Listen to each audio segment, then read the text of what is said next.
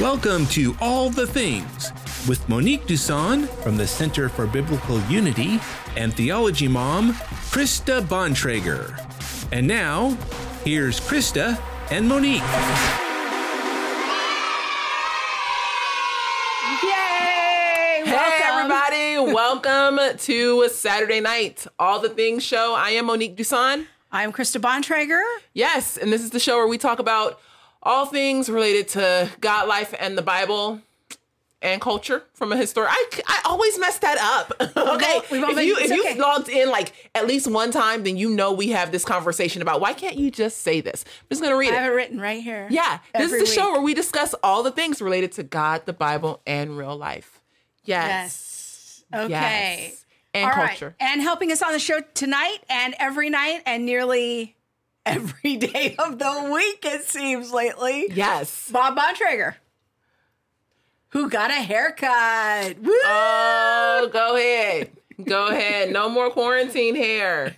All right. I'm gonna get th- my mop taken care of this week. I got people writing to me to says my gray's starting to show. I'm just gonna live my life with my braids, y'all. My multicolors. That's Yes. right. All right. This show is brought to you by the Center for Biblical Unity. Center for Biblical Unity. Monique's nonprofit endeavor. We're just waiting for the government to approve her Tax exemption. tax yes. exemption. But she Yes, got all her paperwork in place. You can support her right now on Patreon. Just search for Center for Biblical Unity. We want to thank those of you who already stepped up just this week to be monthly supporters. You know, y'all are so awesome and fabulous and amazing. I am so thankful. Um, like every dollar that's given, that's sown into the ministry, really helps to be able to. I don't even know where I should be looking, but thanks for that. See, see, gotta have your girl back. Um, but every dollar anything that's that's given really sows into the ministry for unity and not from a, a position of critical race theory but biblical unity how do we really pursue unity amongst each other as christians and how do we take that light out into the world and so that's the conversation at the center for biblical unity and that's the training yeah. and so i'm extremely grateful So for everyone who's sown couple in new developments this week. We got the Patreon rolling. Uh, Monique started a blog this week. well there was that Yeah. So, uh, yeah, we added a page on the website just talking about resources because, you know, you've been getting flooded with Yes. requests of what else can we do? What else? Where else can we look? What else can we read? And Yeah. you know what? We're going to hit it off right at the beginning, talking about resources. Now, the book isn't out yet, but Dr. Thaddeus J. Williams has a, and I'm, I'm pretty sure that the J is, is right. Um, Dr. Thaddeus Williams has a book coming out, and our guest tonight, Edwin Ramirez, and myself and um, Neil Shenvi, Sam Sey, we all have contributed small pieces to this book. And um, What's the title of it? it is confronting injustice 12 questions every christian should ask about critical race theory and so it it talks about confronting injustice but it also talks about why christians should question critical race theory and not adopt it as a framework what is the biblical way to confront injustice this book is fire y'all it's really fire So, uh, it's it's good It was slated to come out this fall, but because of the coronavirus situation, it might be a little bit delayed. But be watching for that book from Dr. Thaddeus Williams. So, and really, uh, big shout out to Thaddeus, who's really low key helping us get the guests yes because he was the one that introduced us to Sam Sey, and we've had Sam on the show twice now. Also helped us make the connection with tonight's guest, Yes. Edwin Ramirez. And so. like it, what's awesome um, is that the book will definitely get into how do we uphold truth, with I, which I think is a question that people are asking. How do I uphold the truth or um, confront injustice without compromising the Yeah. truth? Yeah, we're You gonna- that, that, mm, yeah, we're gonna get into it The tonight. fire, y'all. Yeah. So uh, this is a great opportunity to support the show. Uh, you can just hit that share button right now and uh, help propagate this on your feed. Boy, we got a lot of shares last week on the Uncultured show. We really Yes. want to say That's awesome. thank you, Thank thank you. you, thank you, because so many new people found us this week. We literally went in one week. We had uh, we had thousands of engagements this Yes. week. I mean, we went from like five to ten a day, which is fairly manageable, to thousands. Y'all, we tired for real. Like when we say we tired, like we not just tired. Like oh man, I could use a, a, a rest. No, I'm like tired. I'm like you need that after church nap. But all That, the like, time. Yeah, all the time. Like on a Tuesday. Yeah. a Tuesday afternoon. I'm looking like where am I after church nap at? Like we tired, but it's so good, and it's good that people are asking the questions. It's good that people are engaging and Yeah. wondering wait a minute like i'm i'm for unity and i'm standing against injustice but i don't want to do it this way Yeah. And so sharing the show is just a great way to help support the show, help us get the message of unity out there, help us to uh, get some clarity. Many of you are just writing to us. You're so grateful that we're in this space. Hey, we've been in this space for over a year. We've been sounding the alarm. This is what's coming.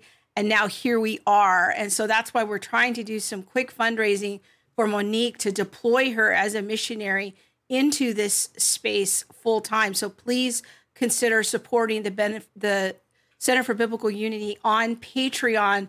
Your gifts are just going to go directly to Monique so that she can help with fundraising. We're trying to fundraise quickly so that she can have the resources to be able to cut back at her job because y'all thousands we got Y'all, y'all don't even thousands know. you Y'all don't even know what's I happening did an interview right. Okay, so I had an interview yesterday with um, Foundation Worldview.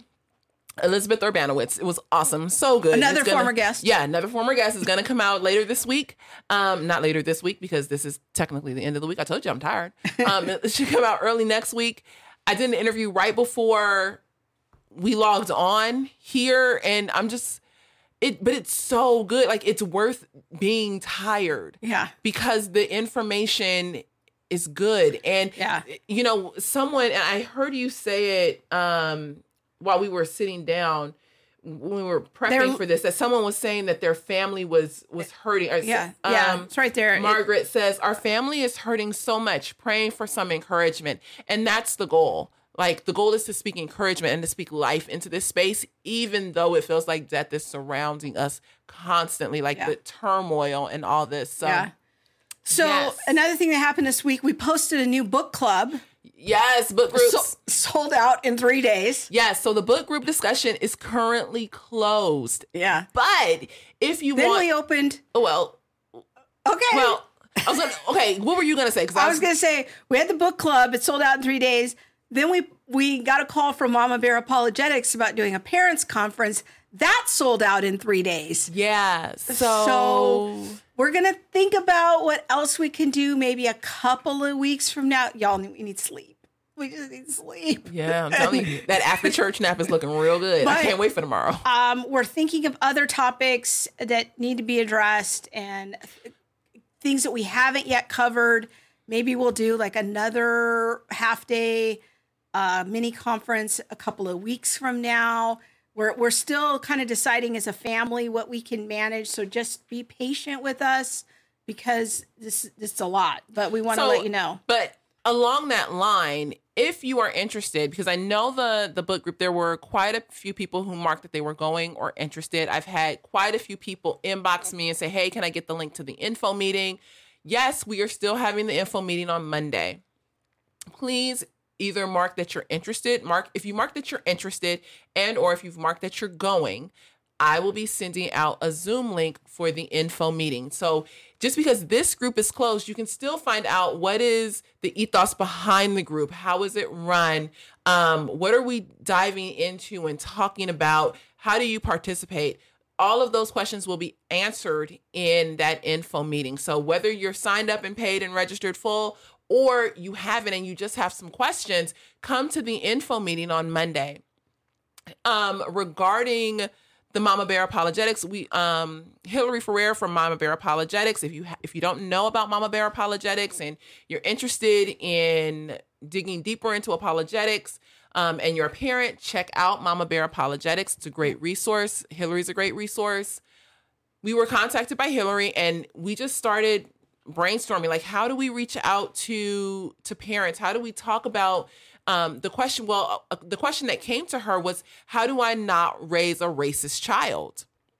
and I was like, wow, I think there's there's a little bit more under that question, under the Yeah. surface of what's being asked, but let's really dig into that. And so we're doing a conference on Saturday the 13th, which is next Saturday, 3-hour mini conference and it was 20 bucks, um 25 bucks, something like that. And we're just going to dig in, answer some questions, talk about critical race theory and the impact that it could be having on your child, on our culture, and how do parents navigate that with their child. Yeah. So we're So, excited about that. we're excited about that, Maybe it'll be the first of other events, but if you're if you're interested, this is where I'm getting to. If you're interested, make sure send us an email. Um, you can email you're interested us in having at- us yeah. for an event. So let's finish Well, that. Thank you. sentence. Yes, if you're interested in having this for an event, or if you would be interested in attending a mini conference, email us at attlivestream at gmail.com and we'll Yeah. start compiling all of that information so that we can keep you abreast Yeah. of what's coming next. I think that, you know, if people, especially if you know churches that would be interested in hosting a conference, or if you're a pastor who's interested in a training for your staff or your staff and your volunteers on race issues, but from a really biblical point of view, call call Monique at the Center for Biblical Unity. She's going to start doing trainings. Um, if you're, um, you know, an executive at a Christian ministry, campus ministry, and you want to know, like, okay, how do we have racial conversations without shaming certain groups over other groups and all of this? Like, how do we really do this in a biblical way? Call Monique and we can uh, start that conversation with her. Okay, let's get into it. All right. Okay, so let's. I thought we was into it, but I mean, goodness, that was just that was, annou- just the- that was yeah, nine that was- minutes of announcements. That was the announcements. Yeah. My goodness. So, all right, let's. Uh, why don't we? Why don't you introduce our guest here? All right, so Edwin Ramirez. Um, I first found out about Edwin through Dr. Thaddeus Williams. I'm telling you, he brings a lot of good things into my life. Um, I appreciate him. And part of what we contributed, Edwin and I contributed to the book, is our journey and coming out of critical race theory. Um, he was a critical. He was into critical race theory, as was I, and has you know made the journey out of it. Yeah. And so he's a pastor. He's in New York, and I have heard many, many good things about him. Yeah, um, both from a former, former, a former guest, Jamal Bandy, and from Thaddeus. And so Yeah, I first saw uh, Edwin on the AD Robles YouTube channel with Jamal Bandy. That's actually how I found Jamal. Was I saw them hmm. doing an interview together, and I was really intrigued. I thought, oh, I'd really like to have this guy on the show sometime. And and but I didn't know him, and I'm like, how am I gonna get him to come on a show? Like, hi, Edwin, would you like to come on my random podcast? But here he is. So I'm super excited. There it is, just like that. And Yeah. it was what's so funny is that the week before, Yeah. you were like, "We need to get Edwin Ramirez on our show. Can you work on that?" And I was like, "Yes, I know, I know." Da da da da. And then last week, there he was. He popped up at the family meeting. He was at the chat. I was like, "What you doing in the family meeting?" Okay, we see you. Yes. And so now here he is. Here he is. Let's right get- up in the living room. Let's get him into the living room here. There he is. Hey, Edwin. I feel like Hey, I'm gonna need my going fan on? tonight, y'all. I feel like I'm gonna need a fan. Oh, what's going on, ladies? Grace and peace. Grace and peace to you, brother. up? So tell us What's a little bit uh, about Virgil your. Walker is also. No, in- uh, stop it! Stop. Wait, hold on, hold on, Hold. On. Hold on. Wait a minute. See y'all. I'm t- look at look at G. Won't he do it? Won't he will? Won't he will? yes, he will. Coming through. All right. Virgil. All right. Okay, Faith ain't, faith ain't fair. man. Man, I gotta start fanning already. All right, all right, y'all. Okay, All right. come on, Edwin. Come on. Virgil, come on our show. there you go. There Yeah. goes your invite, Virgil. Oh, we would love to to meet brother Virgil and have him on the show too. I'm, I'm saying we could do like a Zoom party, just have a Zoom family meeting. This is what we need. awesome. I'm there. Okay. All right. Edwin, please tell us about yourself. Yeah. So, well, thank you for again having me on here. Appreciate you, and uh, I'm looking forward to tonight's uh, episode. So, just briefly, who I am: uh, a husband of one wife. We have four children, one with the Lord, um, and we are living in Western New York. We've been here now for three years, and just really getting settled. I was in Florida for six years, uh, finishing up my bachelor's degree in pastoral ministry and then um, after graduating from there, I uh, pastored a church, did a church plant for several years in Florida, and then I um, we moved to Florida. We we actually moved back to New York uh, around that time.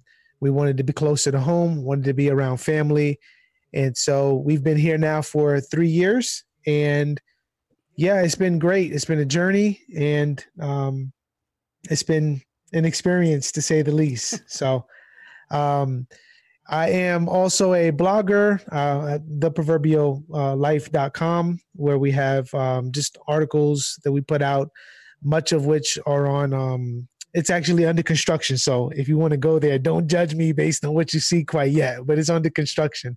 Um, but yeah, just trying to put out my story, man. What, what where God brought me from, who I am. Um, you know, from my perspective uh, also have a podcast, The Proverbial Life uh, podcast. Been doing that for a little over a year, and uh, had some great, great feedback, great interaction. Also been doing a lot of stuff on YouTube as well. And I also have a second podcast that I do with a brother named uh, Michael Griffin. It's called Leaving a Legacy Podcast. So both of those podcasts um, are different but similar in a lot of ways. Uh, Leaving a Legacy Podcast, we talk about manhood, fatherhood. Mm. Uh, we talk about the importance of raising a godly family. Um, we talk about cultural issues from a biblical perspective. Uh, so, so that's that. And then on uh, the proverbial life, along the same lines, it's uh, pointing Christians to the the authoritative Word of God, uh, practical theology, uh, where we look to Christ, encourage Christians to live wisely and leave a legacy behind for generations to follow. So, uh, yeah, that's that's me in a nutshell. That's so good. We might have to have you back to talk about manhood issues yeah. because I've been wanting to do a show about that, and I keep telling Monique we got to find the right the right guest. So we need the Lord to bring the right guest to us. So we might have to to have you back on that. I'm just wondering, maybe you can tell us a little bit about your journey um, into critical race theory and and how that happened, and then I, would also like to know kind of what that made that paradigm appealing to you. Yeah. Yeah, great question. So, so my journey is as confusing as critical race theory is.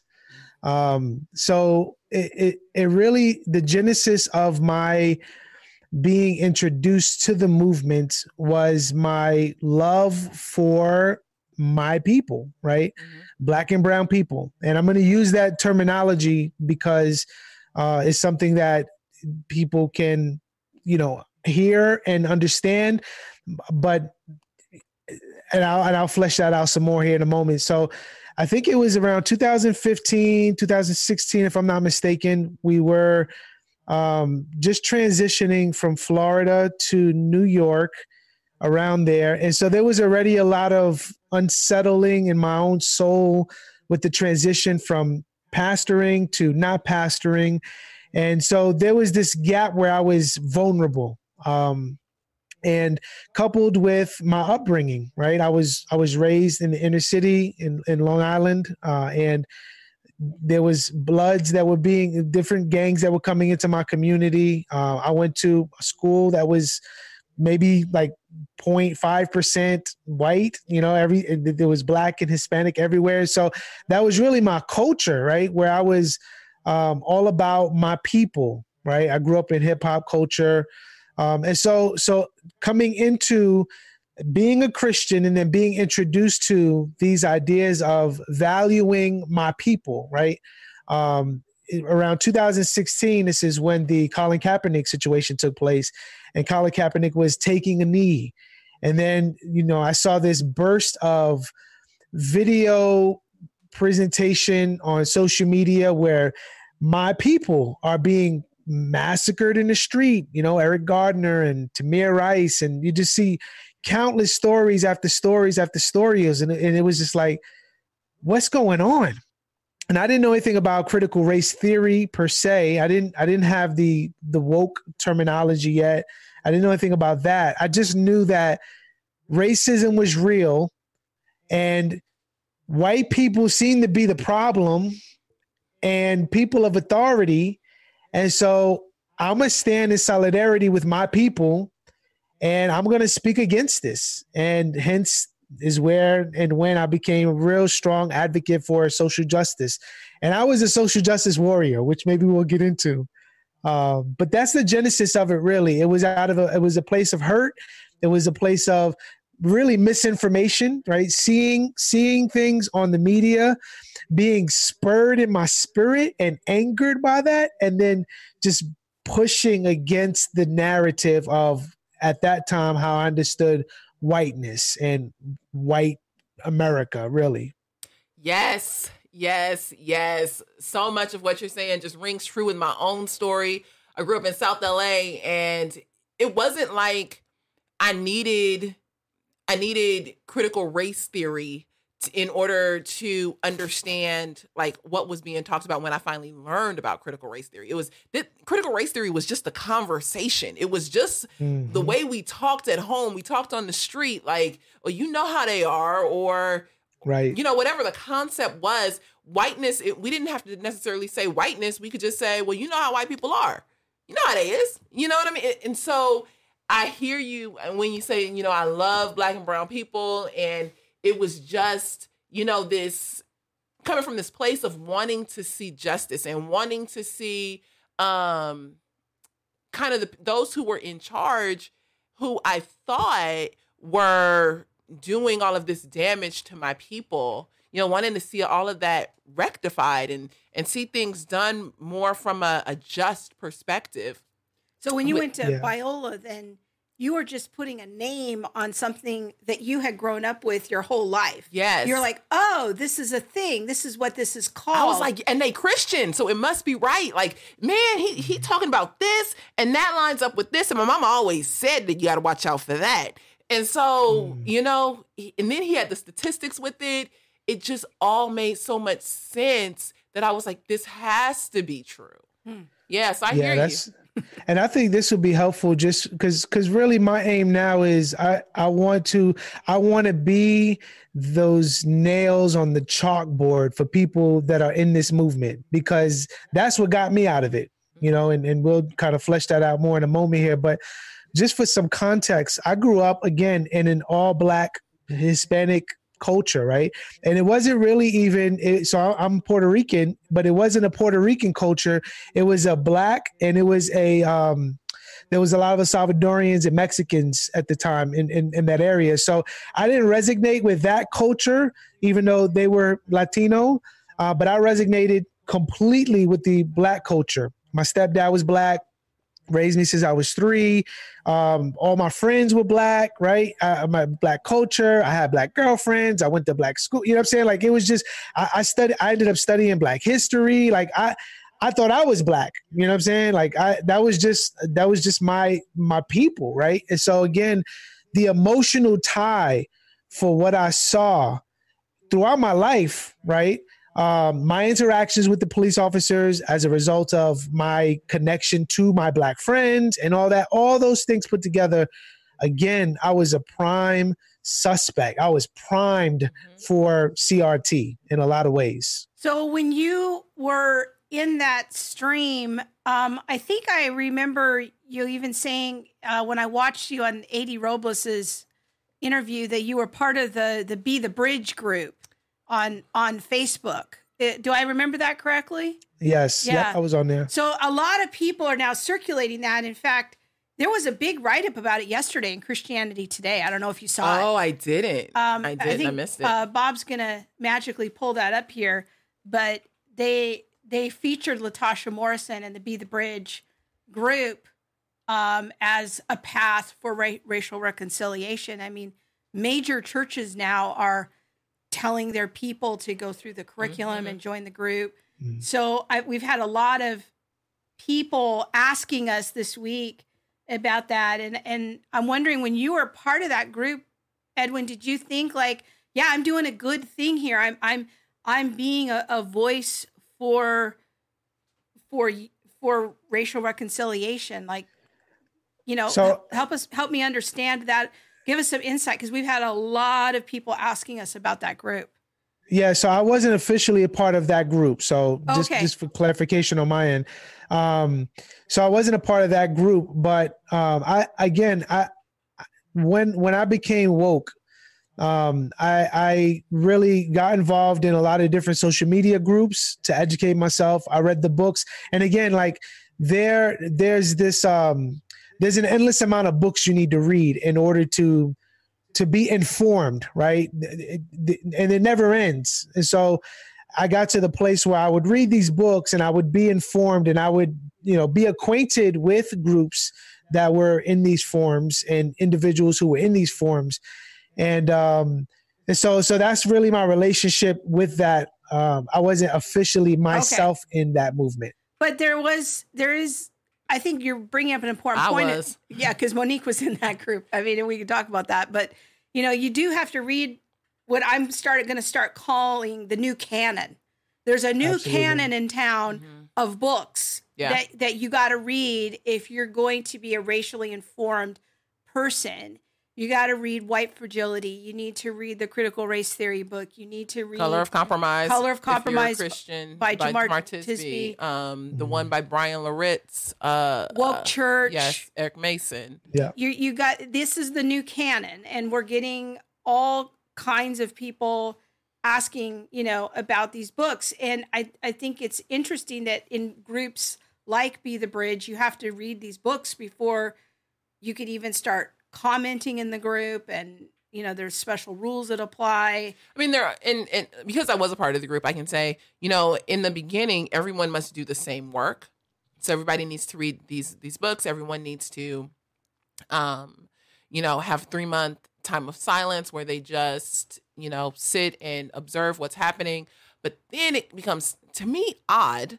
Um, some would say toxic when the voice of whites are just silenced or can be silenced at any time. So, being a person of color, I can log into the group and have a post and say, you know, all whites, no, there, there's no white voice on this. So you are not allowed to to speak, to offer, you know, your comment or things like that. And um, I know that's not the point of this conversation, I- but, it it does it does lead to you know how deep do you go into you know this belief in this cycle and how damaging does it become to to the body of christ as as a whole Yeah, I'm wondering, Edwin, when you were in that stream of critical race theory, you know, give us some thoughts that you had about different groups of people and and how that, you know, what were some of your mindsets that you had?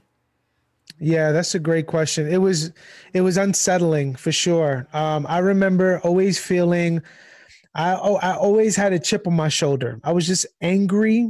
I was upset. I was bitter. And I was bitter at the system. And what's crazy is because when right before I became a believer, I was actually woke before I became a believer. And and at the time, what woke was for me, it, it there was this like I was I was kind of born into this natural inclination. Okay, you can't really trust white people. You know, like you just you just watch them. You know what I'm saying? Like, but you can't really trust them. So I, I, kind of embedded. I had that embedded in me, and so um, when I when I in, in my community there was this anger toward the cops and authorities and so on and so forth. So then I became a Christian, and now the a lot of the similarities of being woke were very similar to when I was an unbeliever and I was really kind of just a social justice warrior then too. Um, and so anger, resentment, bitterness toward white people, people of color. I mean, excuse me, not people of color, people people who are in the majority. Um, just a lot of frustration. And in fact, I remember um, always wanting to uh, prove myself, you know, prove prove um, that there needed to be more that white people needed to do, and so I'd, I'd get into these conversations and I'd throw out phrases like privilege, um, you know, we are the oppressed, uh, those kind of catchphrases, and just really try to to help i was an evangelist right try to help people see that they needed their eyes to be open to the reality of this systemic racism that we see or this oppression that is taking place so i was very bitter uh, let me just say one more thing because i think this is important uh, and I do, and I do mention this in Thaddeus's um, book, the portion that I have. There, there, there was a time when I remember discipling my wife on these matters, right? So my wife isn't a person of color. Um, and so so I'm I'm educating my wife, right? And I'm saying, I'm like, boo, you know, you got to recognize your privilege, right? And and and so you you have to understand that this whiteness um, it's nothing you can do about it. It was given to you. Like this is the idea, right? That I'm talking to my wife about, and I'm saying that you know you need to treat people of color with a certain amount of respect and dignity because um, you know they're created in the Imago Dei. That's another thing, right? Which is true. They are. Um, like everyone else is creating Imago Dei. But I remember teaching her and telling her these things. Um, I remember my wife buying me this book that I wanted for so long. I just needed it. I couldn't wait for it to come in. It was a book by Robin DiAngelo. Uh, what does it mean to be white? Um, I remember, you know, reading it and sharing with my wife. And I remember one time my wife, and this isn't my wife's fault, right? Like, obviously, my wife there was some things that she was concerned about, but this is on me as her head. I, I taught her this, right? So I remember her being in the store and there was a, a, older black lady who she approached and she said, boo, you know, I just want you to know, like today when we was at the store, um, I, I, I intentionally went up to this black lady and I spoke to her and, you know, and I shit, and I was like, man, that's awesome, boo. You know, you, you're lifting up the voices of our people. And I just, and then, and it was like my eyes were blind and when the Lord snatched me out of it, I just went back and said, Boy, I'm so sorry. I was wrong. Forgive me. And then just kind of went on a rampage from there to like now now I'm uh, on the other end of the spectrum where I'm like, you know, speaking out against it yeah. in my own way. Well, I think it, it's good to hear, you know, because you were pretty deep into it. It wasn't just like this was a a little side issue for you. This was no, this was a uh, you know kind of a major life life structure. And I think that it's the, I guess, and, and, and please forgive me, Edwin, if this seems like a, a very ignorant question, but um, I think that one thing I struggle with is when I see places like Be the Bridge as a group and, and other similar groups like that, and they say that they're trying to work toward racial reconciliation, and yet the people that are oftentimes involved seem to have very I don't want to seem derogatory, but kind of agitation uh, toward me. It doesn't feel very inviting. Like I don't feel like that's a party I want to come to. But I know yeah. that they would say, "Well, I'm just fragile, and that's part of me being white." Um, but I think that it it makes the, the terminology of racial reconciliation highly confusing to me. But right. it, I don't know. Maybe you could just kind of give. Me, I'm wondering if you have any insight about this because Monique yeah, and I've had this I, conversation many times. Uh, we yeah. had a couple of fights about it in the past too. But yeah, I just wondering, like, maybe you have some thoughts about that. It's crazy, and you know what? It, it just highlights the depravity of man. It really does, right? It, it you know, as sinners, we want power and authority. We want to be like God, right? We want to be God. That was the temptation, right? Um, hath God said, you know, we, we want to be like God. And so, so the, the, and this is so ironic of this movement, right? Is because, you know, black and brown people are the oppressed ones. Okay. Who has been oppressing us? Um, white people or um, systematic racism or these these terms, right? And so, what what's the way to make it right? Now, now the way to make it right is we we are an authority, right? You submit yourself and you listen, and it's almost like a revo- a, a role reversal, right? So now, so now you're the one who has to really just you become my slave, yeah, right? So this is almost like um, and I've said this in the past, but like if you see, and, and I know my, my, my woke friends will get upset by this analogy, but it, it's not very far.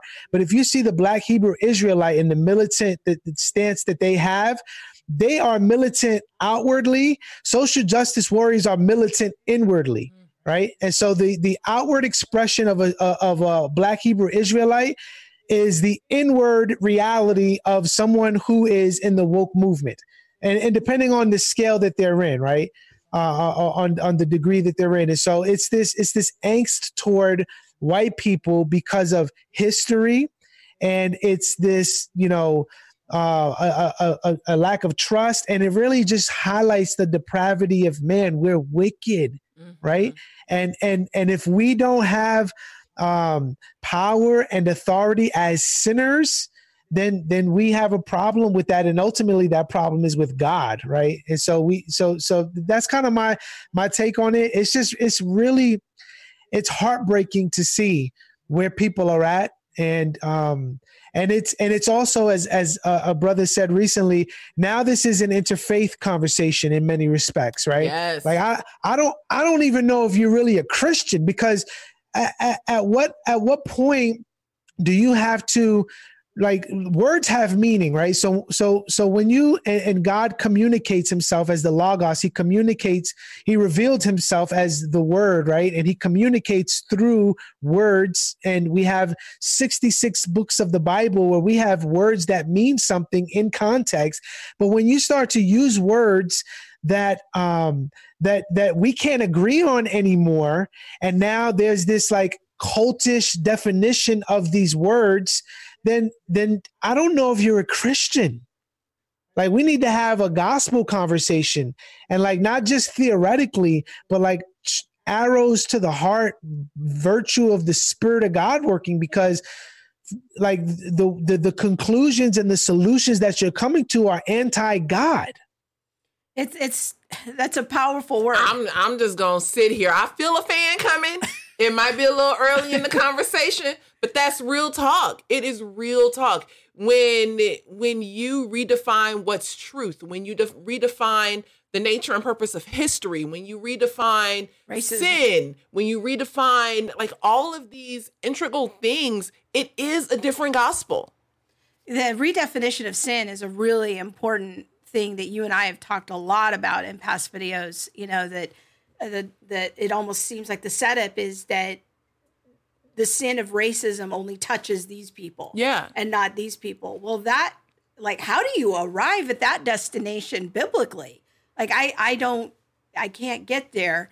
Um, I'm wondering, Edwin, what started to bring you out of this thinking, you know, because this is really I've likened it in walking with Monique on her journey. I've likened it to a change in worldview. I mean, she was a Christian, she went to Biola, but she had a web of beliefs that was highly inconsistent with historic Christianity.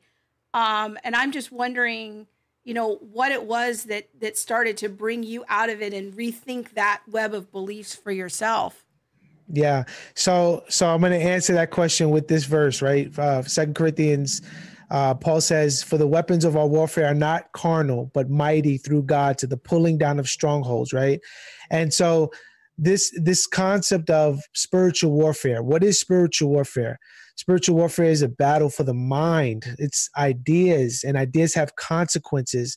So so one of the so so my mind was in a fog right? It, it was literally in a fog.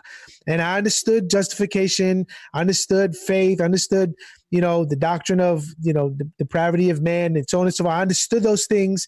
And, and, and, and still I got wrapped in this fog. And it was, and the reason why was it was this connection to emotional, uh, the, the, the, you tie in, you tie in this, um, objective truth right? Which is which is found in god's word. And you you you then you come to the reality of this subjective truth right subjective truth and and so now the subjective is elevated above the objective instead of the objective testing the subjective mm-hmm. now the subjective test the objective so right. everything that i thought was true now has to go through this woke lens right? And go, oh, wow, I didn't see that. I missed it. And now I started to exegete the text through a new lens, right?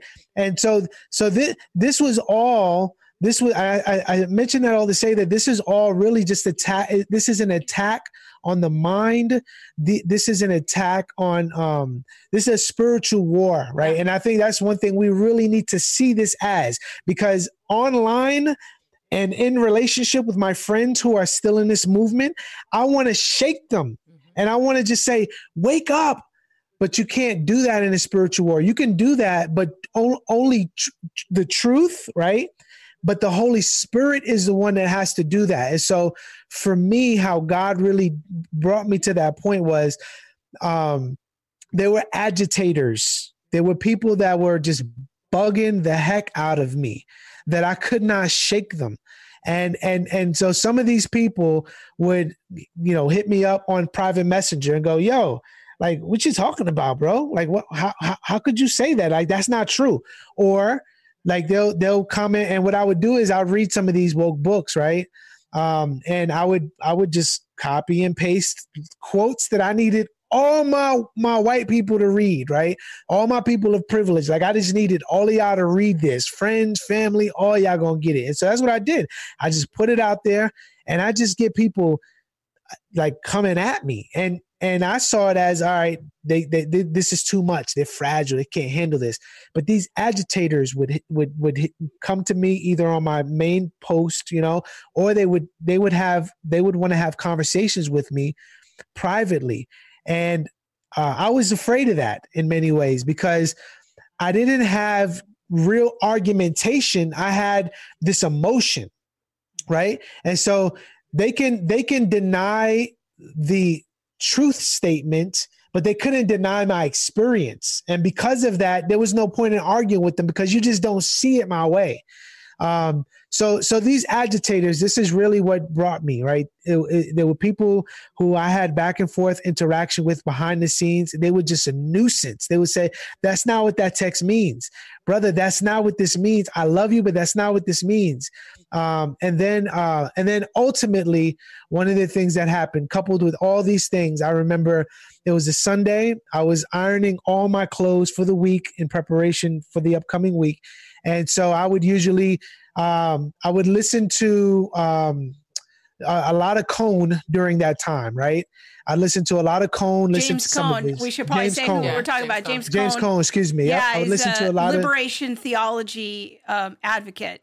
So, yep. Yeah. Yep. Thank you. So I listened to a lot of James Cone at this time, ironing my clothes, and I said, I said, huh, this, there's this guy, AD Robles, who who who's talking about you know race. And so i'm into that topic you know let's let's listen to it.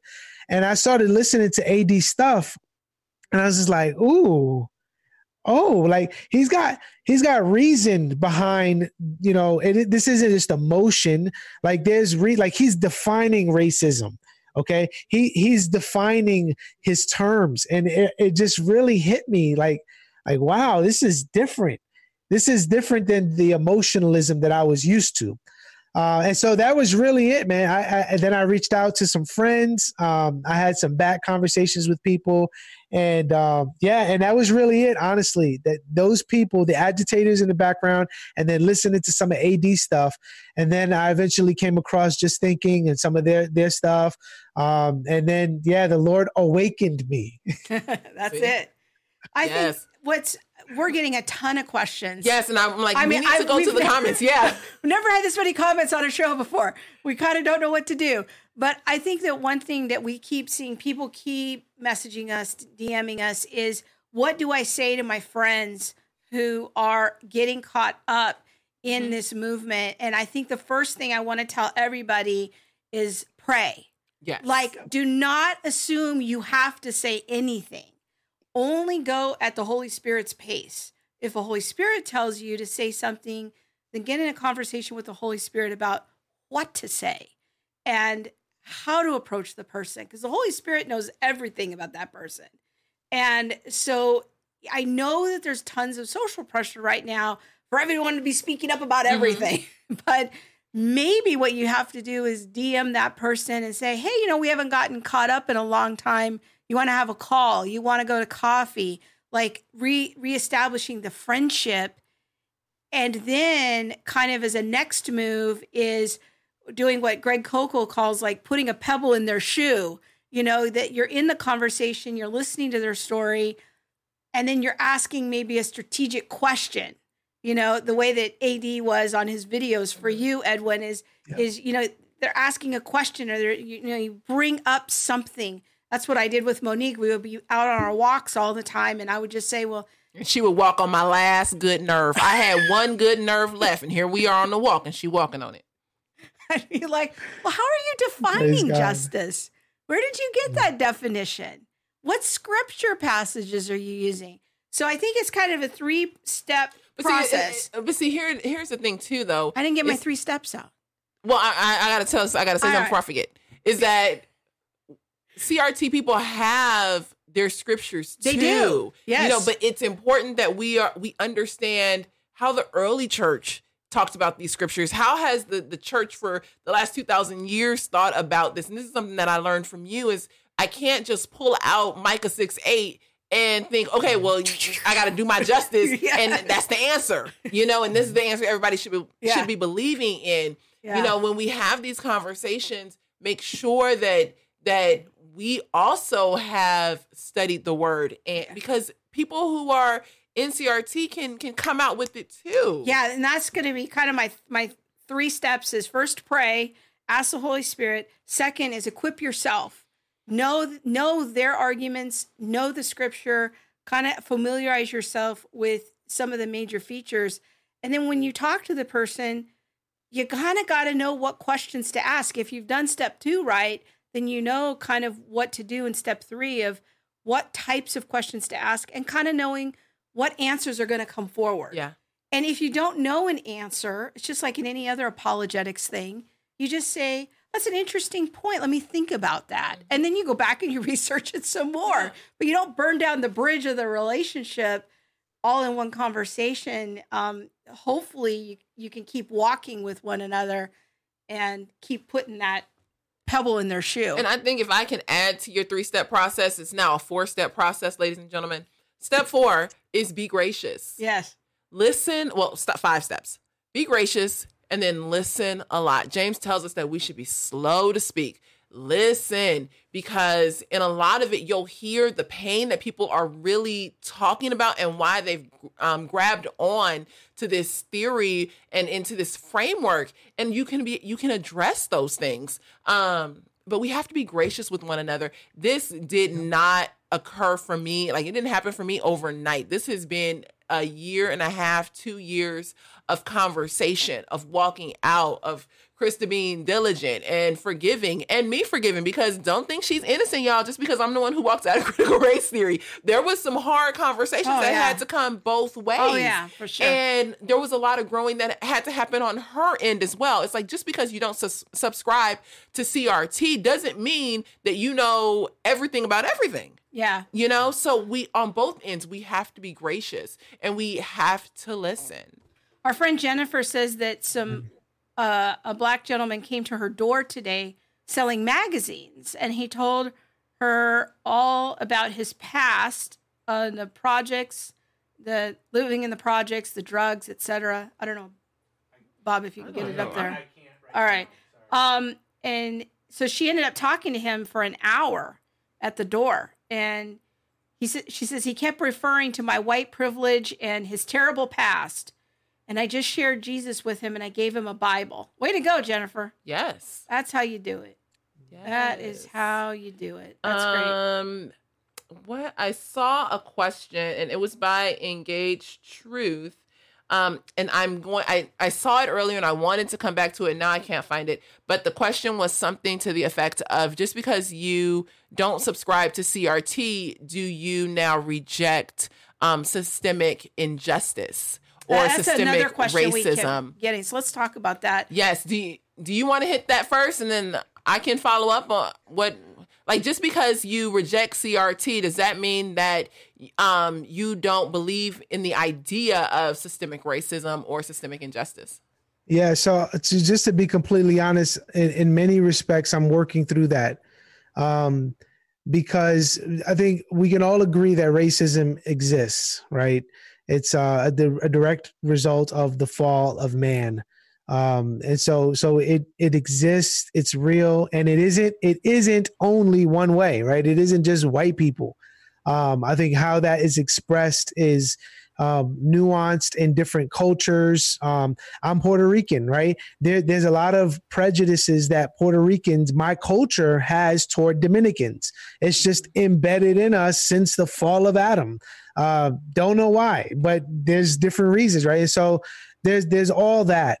Um, so when it comes to when it comes to systemic racism, and I, I, usually what I do is because w- what what people who are in CRT do is, and depending on what where they're at on the scale, most CRTs, um, at least your your folk kind of CRTs, right? Your people that are just like you know run of the mill maybe they don't know the terms or the you know all that what they'll do is they'll throw out these words they'll throw out these phrases so they'll say man you look at look at the systemic racism all over the place and so one of the things that I've done is I, I want to ask them, okay, what do you mean by that? Like, what is systemic? Like, give me some examples. What's the systemic racism? Ooh, and, I used to do you, that to Monique. That didn't turn out very well. That was part no, of the last nerve. yeah, it does. It really doesn't because every so systemic racism, and again, like systemic racism, for example, if you ask 10 different people, they have their own definitions of what it is, right? There's 10 different definitions. It's like, okay, well, what, what do you want me to follow? Like, what do you want? If you, you've, you've got this, this mission, you've got this movement, but there is no, um, there's no clear definition or distinctives about it. And that's, and that's really a part of it, right? Is postmodernism. There's this uncertainty. There's this ambiguity about the movement. Um, and it's kind of, you know, we, we define it as we go along kind of thing. So when it comes to systemic racism i'm still working through that. Um, I'm, I'm more apt to say that there isn't systemic racism than i am to say that there is. Uh, and again if you want to really kind of pigeon me down and say okay what is and what isn't i need to have specifics right um, you know, we talking prison to pipeline. Uh, you know, from, uh, school to prison pipeline. Uh, are we talking about drug war? Like, what are we talking about? And then let's walk through that together. But just to throw that term out there, I can't rock with it because um, you know that it, it, it's like putty in the hand it gets abused and it gets kind of shaped into what this person wants it to do and again it's it, the, the fuel all this fuels under uh, emotionalism right?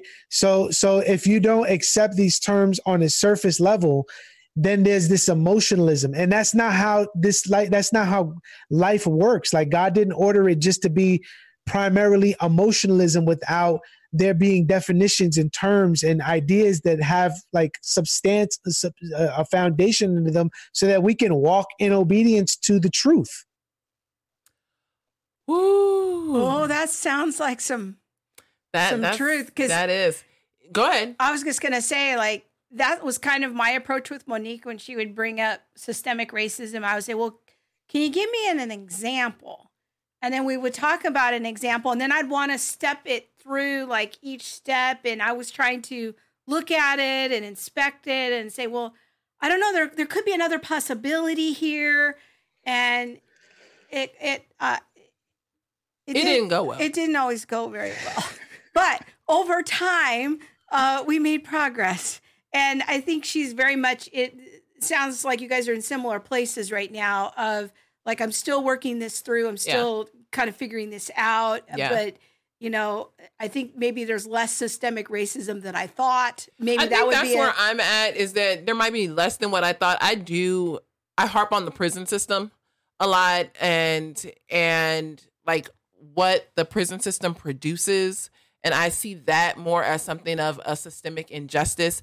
But the more I learn, the more I read, the more I feel like I pray and God deals with my heart. Then I'm like, oh, well, this could be an influence or that could be an influence, or like there's so much more that I don't know. And so, yes, I do. I tend to lean toward the idea that, yes, systemic injustice is something that is real. But I can't, even though I said it like right now before all y'all, um, I don't know that I would get deep into a conversation about that anymore because uh, so much of what I used to think I know has changed based on scripture and deeper study. And yeah, and other, deeper study and statistics areas, and yeah, you know all of this. And you, you're more you're more open to the idea now, or convinced maybe even that there could be systems in place that actually oppress white people and and oh, no, all, no, no, all different course, groups. Of all, course, it's not course. just a. It's not just a, a a black brown thing. Like I brought up the prison system because I think that that is something that in my studies have un, unfairly impacted minorities. Um, especially black and brown people, but I can list other things that I think unfairly impact white people, especially today, like June 6th, you know, 2020. I can say, oh, you know what, this, like I have a friend um who and I put this I put this out on on Facebook. I have a friend who was fired from his job and he this has week. a this week he has a, a pretty prominent job Pub- public in yeah public job and um but it was be- behind this all lives matter black lives matter situation now i feel like that is going to turn into something systemic like it's going to unfairly impact people who aren't of color based on their thought process, their belief. And so even though it may not be be proving itself to be a system yet, I think if we aren't curtailing and speaking into the issues that impact whites, these things will turn into systemic issues. Does that make sense? Or no?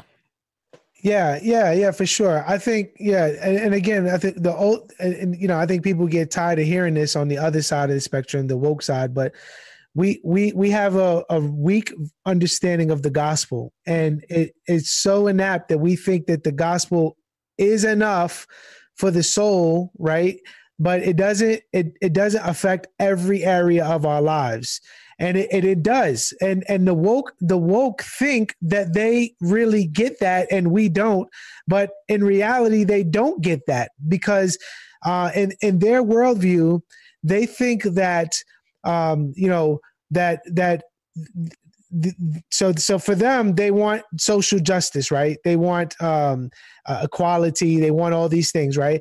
But but their solutions are actually divorced from the word of god right? So so they they want they want they want to use the word of god to to say that you know justice let justice you know rain down or fall down or whatever they, they'll go to all these texts they use the word justice ripping it away from its context to the original reader right? And then they'll they'll slide in ungodly satanic solutions uh, that that are unjust, mm-hmm. right? And so so in, in that in that worldview, they're creating a system that is anti-God in, in in many ways, and and maybe they don't like to hear that. That's just a reality.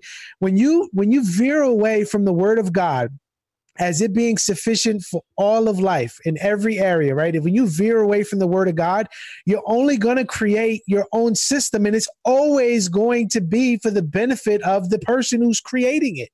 That's just the way that's the way we are by nature. We're we're sinners. And so if if we can't have it God's way, then we'll have it our way. And that's exactly what they want to do.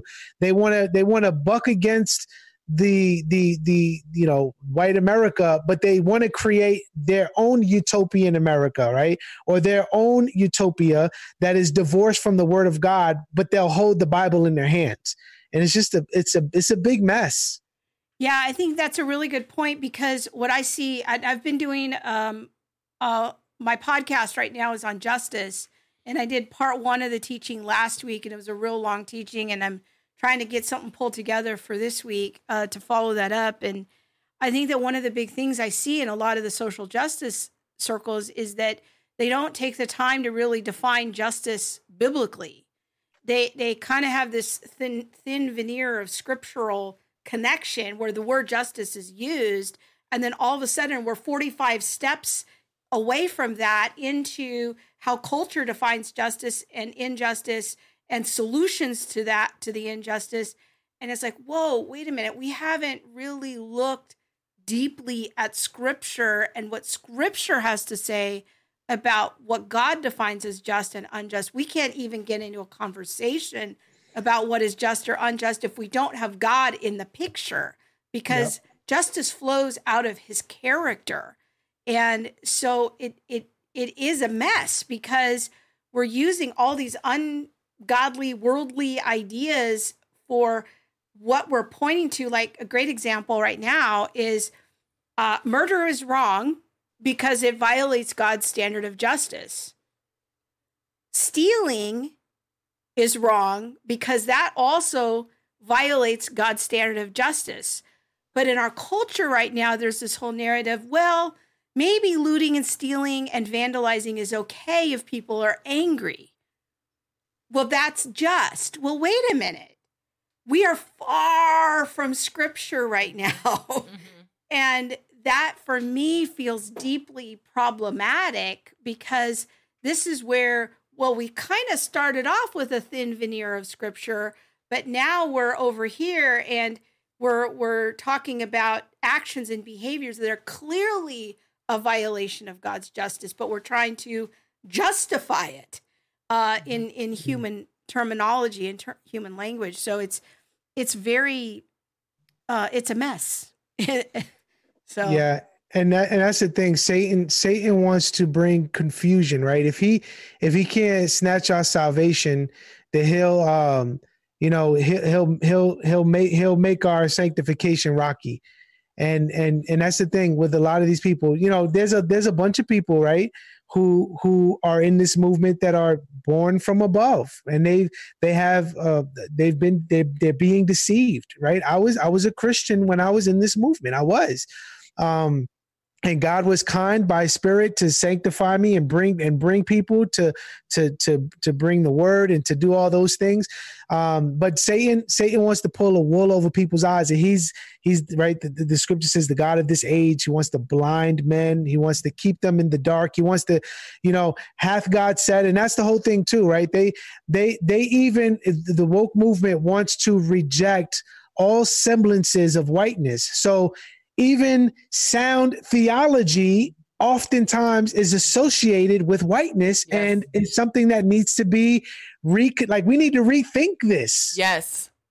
Yes. Let's, we need to exchange the truth for a lie. Yes. And, and yes. i can't tell you how many times if i had a dollar for every time i had a conversation with monique about this ain't about our conversations. Why you why you together? uh, me believing in a white gospel and a white Jesus, I just kept saying, I don't know what you're talking about.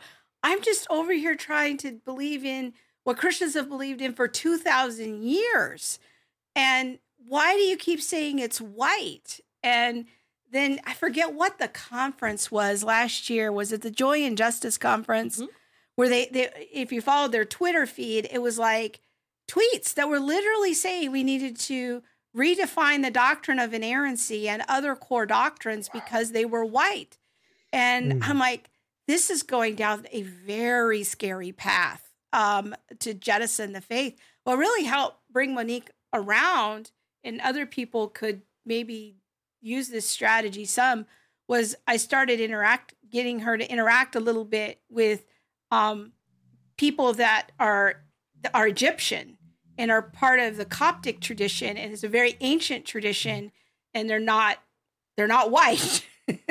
they're North African. And so when we started talking to them about kind of a more ancient church perspective, that opened her heart up that I wasn't just giving that Wayne Grudem wasn't just giving her white theology, that Wayne Grudem was just a guy speaking in English giving kind of an outline of the historic Christian faith. But that was a, a, a long hill to climb with us. So yeah, and and this is what's so interesting, right? Because again, I I really liken them to um, Black Hebrew Israelites in a lot of ways, or the Hebrew Israelites, because the Hebrew Israelites will come against white people. They'll be they'll call them Edomites, you know, and and and and they're the devil and all and all that, right? But they a lot of their books are written by white people, so that's that. Um, but but then with this with the with the woke CRT crowd, right?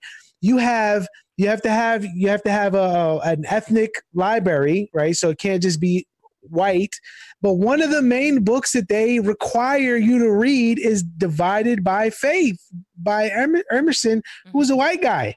So it's like we, you know, it's a contradiction. Okay, so so white people are the problem, white supremacy, all this and this and that. But we'll, we'll you know, you have people like Eric Mason who who has a white fragility on his Twitter page. It says Robin right? DiAngelo is is white. Yeah, right. White, you know, you, you know, you need to read this book. You got Emerson's book on divided by faith. You got to read this book. You know, it's the uh, new canon it's the new canon so yeah. it's it's who they choose what white what who what allies they choose right those are the ones that are safe because they say they are. Mm-hmm. Oh, uh, so when we could sit here all night, we have so many questions. I don't yes. even know what to go to. Like, okay, I want, but I want to read. Uh, there's a couple on here that, right. that I've been waiting for. Okay. Um, Engaged Truth says since since social justice isn't the gospel and is based on CRT, how do we wait, how are we to think about biblical justice and caring for the poor and the marginalized and not use CRT as a framework? Who wants to go first? Well, I think it's an important question. I think it's interesting that helping the poor has become so um, married to social justice and CRT. Uh, Christians have been helping the poor.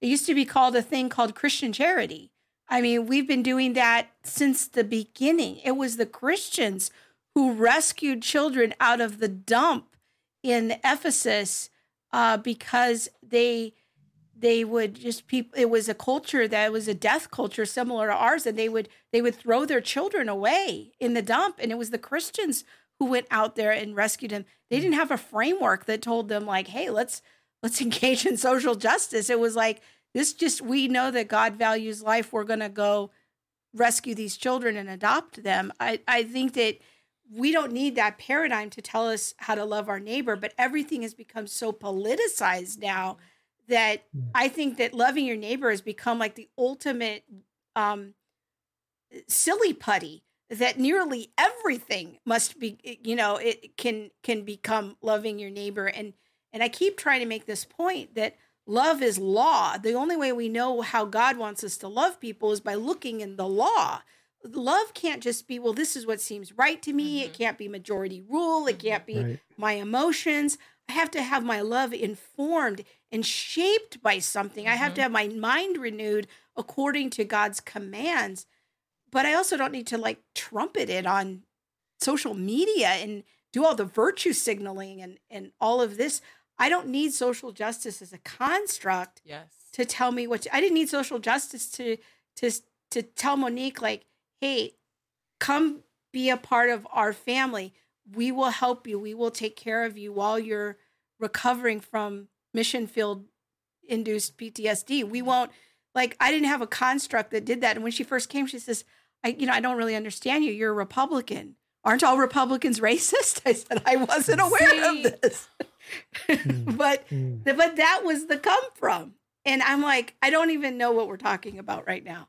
But I didn't need mm-hmm. a I didn't need a framework to know That's that. That's what I was gonna say too. Um, is that the way that we work out like giving to the poor or helping the orphan and the widow um, all of these things are dictated first by scripture like these this is found in the Bible, it's found biblically in scripture. God's word gives us instruction for how to love our neighbor. We don't need to go to culture. And again, like I'll say this again, I'm sure I've said it every show for the last couple shows, is that critical race theory in the church is really the church going into culture and bringing something up and bringing that into the church. But we already have what we need to be able to go and make an impact into culture, to go into culture and say, this is how you should, this is the instructions, this is how you do it. We have the instruction book. Yeah. And yet we act like we don't. Like, well, how, how do you do social justice? How do you do, you know, social programs if you don't have CRT? Well, we just read the book. We just we we do what it says you know yeah. and, and again i mean this might be you know letting my own um political stuff out and this isn't for that reason but you know is it are like our welfare programs part of loving your neighbor I don't know. Like let let's have more conversation about that because the law also gives us rules for helping the poor, for helping those who are needy, who need food. And it involves some work too, as long as they are able bodied. So, what does that look like? We have these answers, but yet we're looking to The critical world. theory, critical race theory, the world culture to tell us how to do it. Yeah. Edwin, you and have any thoughts it- about that? Yeah, and I mean, and it's not just black and brown people that are poor, right? Right? Like, exactly. like why why is it like why is it that we think or the, the, this this movement and and now like this you know the the white guilt is that that people are having now is like we really got to help them out. It's like no we, stay over there. Like you you gonna mess me up even more. Like i don't i don't i'm not a charity right? Um and so so like if you want to if you want to out of love for god you know bless me or instruct me or encourage you know all those things like that's cool.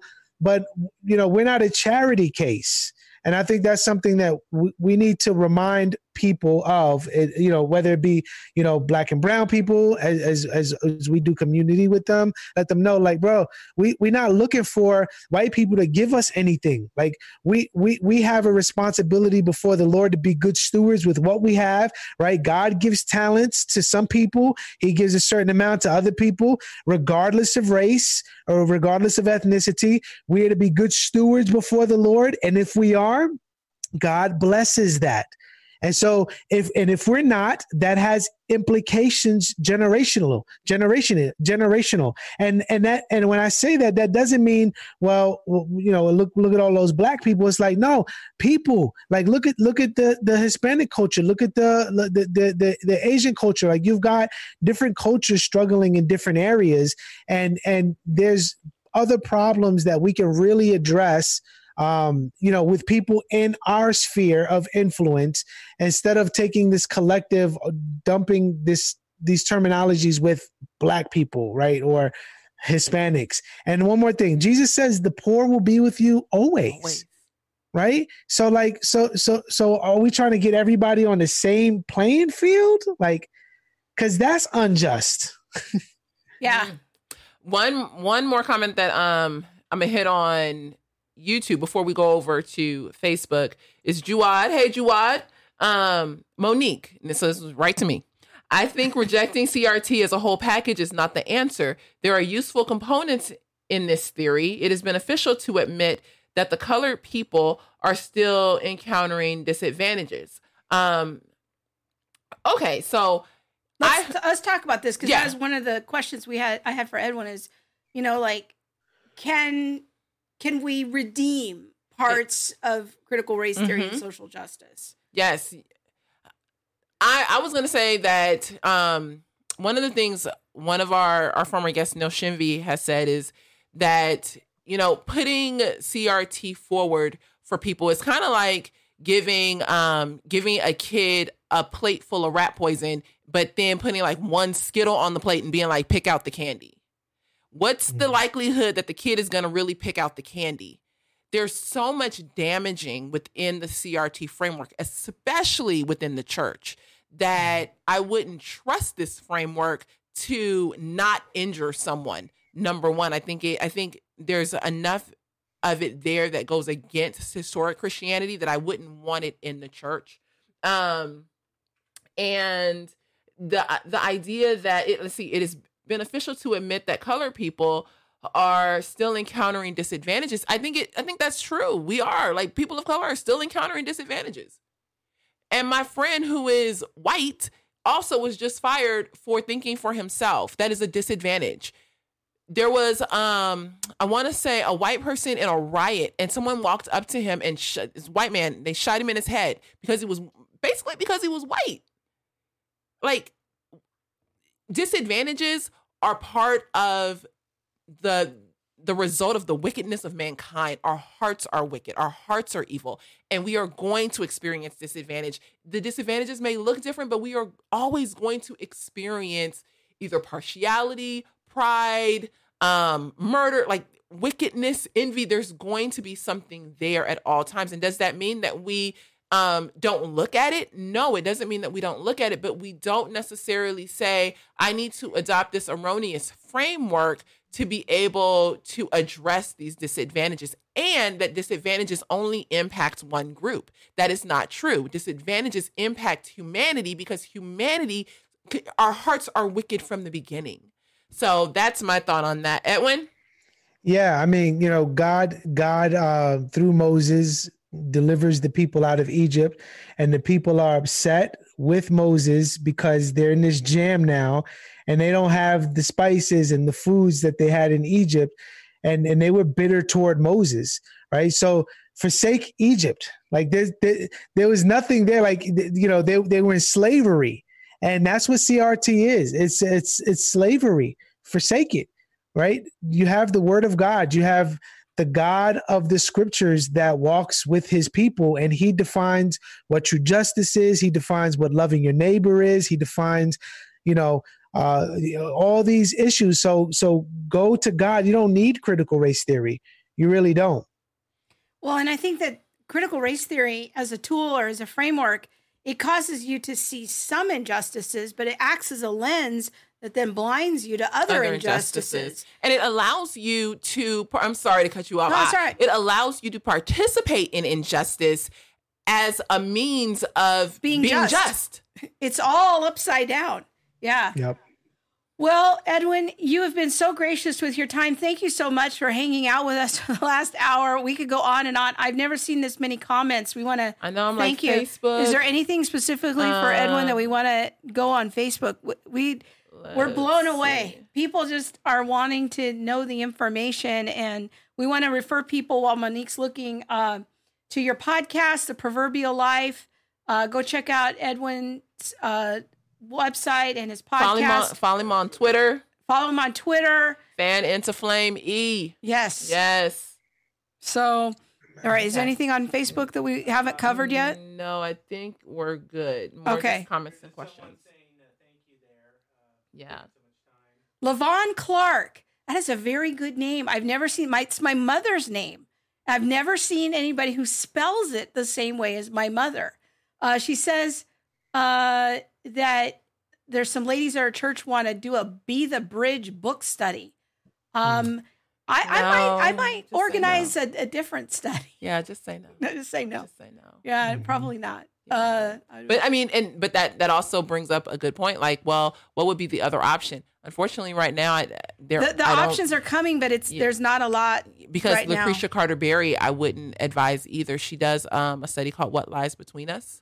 She has a, a book called that, and I called that a book called "What Lies Between Us." It's um like a workbook study. It, yeah, w- one of the resources that I give people is the uh, the social justice conference with um, Voddie Baucham, James White, uh, those brothers, uh, um, brothers from um, Grace to You. They they did a conference that I think is really helpful. You know, um, if somebody's interested in more information on it, they don't know what it is. It's just a one place where they can go and listen to different sermons and messages and Q and A's. Uh, on different topics on whiteness, you know, where they give a biblical perspective on that matter. Yeah, Voddie Baucham has done a few really yes. solid messages that are on YouTube.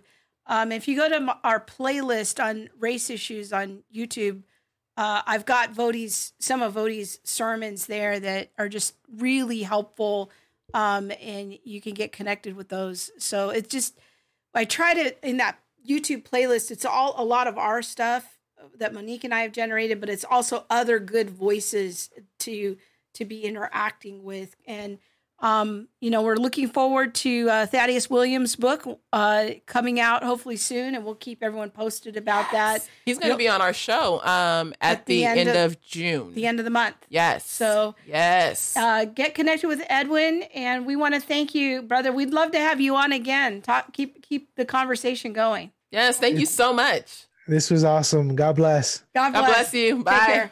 Bye. Um. Oh my gosh. So there was an, another comment like ah. I can't even. I know. Is, um. So it says engaged truth said if we concede that privilege exists with white people, does that mean that we must admit group guilt? Furthermore, isn't privilege relative? Yeah, it's on YouTube. I was just sorry. I, I was reading a little too quick. Um. you know, we have a whole thing out there um, about privilege. And I think I hit on it a couple weeks ago. Just that we all experience some form of privilege. There's there's Christian privilege, like there's there's child of God privilege. There's Um, privilege there's- of being born of two parents. There's and- privilege in all kind of ways. So Yeah. yes, privilege is is relative. Some people have privilege in different ways, but um, yeah. it- But privilege is has become such a, a- An evil a- word. evil demonized word. You know, I love what Edwin said about this, seeing this as a spiritual war. Like I, I, I'm so glad he brought that up because I've been wanting to say that on the show for a while. That there's this, there's a there's a sense in which you have to look at this as spiritual warfare. Mhm. Like this is uh, when we had Alisa Childers on two weeks ago, which I can barely remember because the world's lost its mind since then. The her book is another gospel, and I think there's so much similarity between Elise El- Alisa's work and our work because you know these people are coming from within the church. They're they're and there's some things that they say that are that are good and true, but it takes such deep discernment to to kind of separate out the good from all of this worldly thinking that that comes with it and it, it's just it's really a, a very hard project but we're all in it together and we're We trying are. to help you guys find some of these other voices that are going to we're all just going to kind of stand together and try to steady the boat here a little bit in in this cultural moment. Don't panic. Be calm. Educate yourself um and and and try to to work on what you will do look at the 8 to 15 people in your life that is in your sphere of influence. How can you um, be a stand for kindness and gentleness and an alternative voice as edwin was talking about earlier of like just those people who kept asking him questions um, that eventually led him out of this idea. Okay.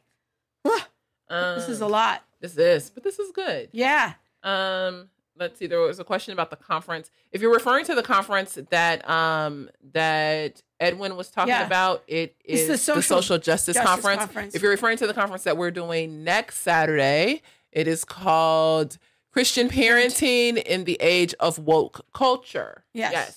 There so either one, either Yeah, one. There you go. the- it. All right. So uh, earlier in the show, we talked about our sponsor, the Center for Biblical Unity, and I'm going to give um, just a little update on those of you. Thank you, thank you, thank you for stepping forward. Oh, I Um, didn't know we were doing this. That's okay. You okay. never know. There, Uh, there it is. the, the just thank you for stepping forward to to support Monique. Some I, I, I don't know, like I think you you're al- almost up to like ten monthly supporters in one week. Yeah, I think I'm at eight. Eight? Yes. Okay. So thank you. Those of you who have stepped up, we're so grateful.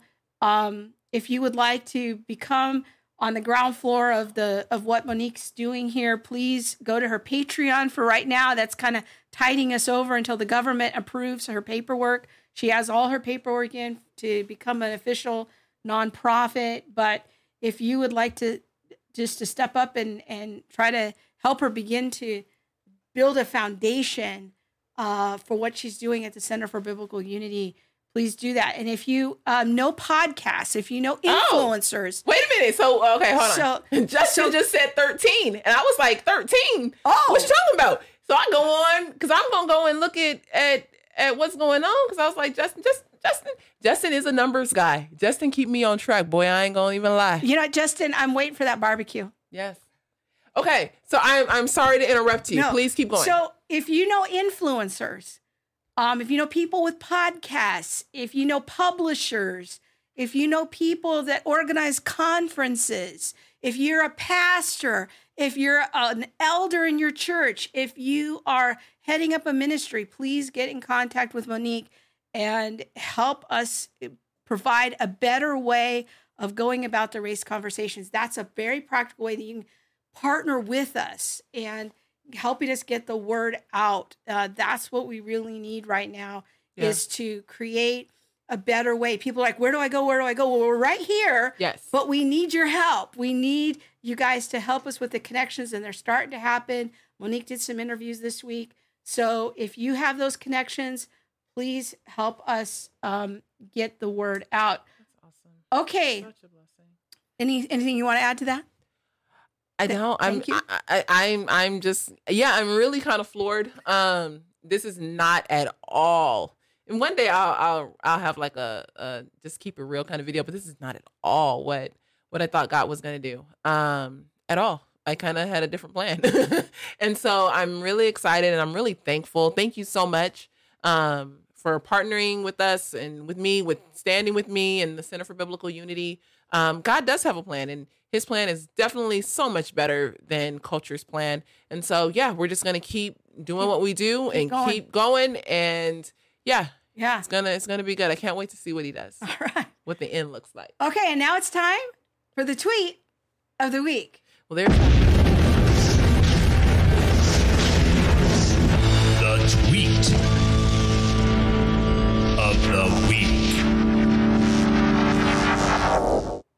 I think that might be my favorite one right right now. It's so extra. really my favorite one is the alien running across the street.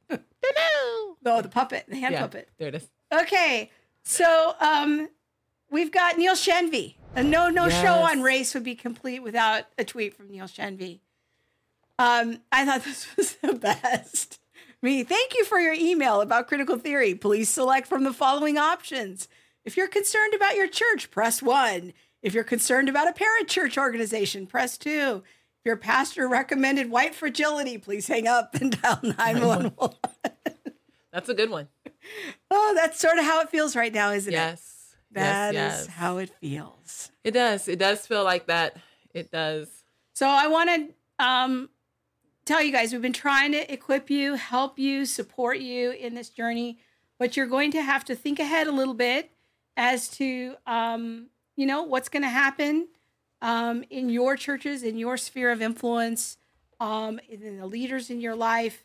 Uh, if they try to lead you tomorrow in a prayer of lamenting for your whiteness, um, you know, maybe think ahead what you and your family are going to do about that. How do you Uh, have that conversation with your kids? Because I don't believe children's churches are open yet. Yeah. You know, if your kid is sitting next to you in church, how do you Or in your that- living room. Yeah. Yeah. How do you have that conversation? So maybe be thinking ahead about what your stand is going to be about that, what you're going to say. Uh, if your if your boss or your leadership, church leadership says all the small group leaders have to read the Be, be the Bridge book or White Fragility, think ahead. What what am I going to do when this happens? What what's my stand going to be? Um, and, and am I going to go along with it and, and try to be a voice of something different? Am I going to opt out? Um, am I going to have a, a take my pastor out to coffee conversation? Um, so be thinking, equip yourself. Don't be reactionary. Be nice.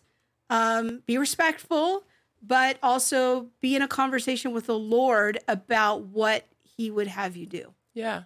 So Yeah. I think that's it. Let's look at one more time at the Yes. There were so many things we didn't uh, get to tonight, but um, very soon we're going to be doing some more conversations on systemic racism. It seems to be like the big thing that people are asking us about, and and as we said earlier, like it's still a conversation between us, and we're trying not to like be public about too much of it because there needs to be room for process. There needs to be room for what the Lord's doing with each of us as individuals and together. So we're just going to ask for your patience. We don't have all these answers. We're still very much in a work in progress. Yeah, and even making, you know, wanting to use wisdom. Like I referenced uh, a report I was reading, a study I was reading from Harvard one or two weeks ago, and That was last week. That was last week. It feels like two weeks ago. I know. It was last week. Um, and putting a link to that in our show notes and things like that. And I don't really feel comfortable with that yet. I don't want to, and I know Krista doesn't either. You know, we never want to lead someone astray. It, it would be easier for me to come back and retract my comment and say, hey, you know what? I made a mistake.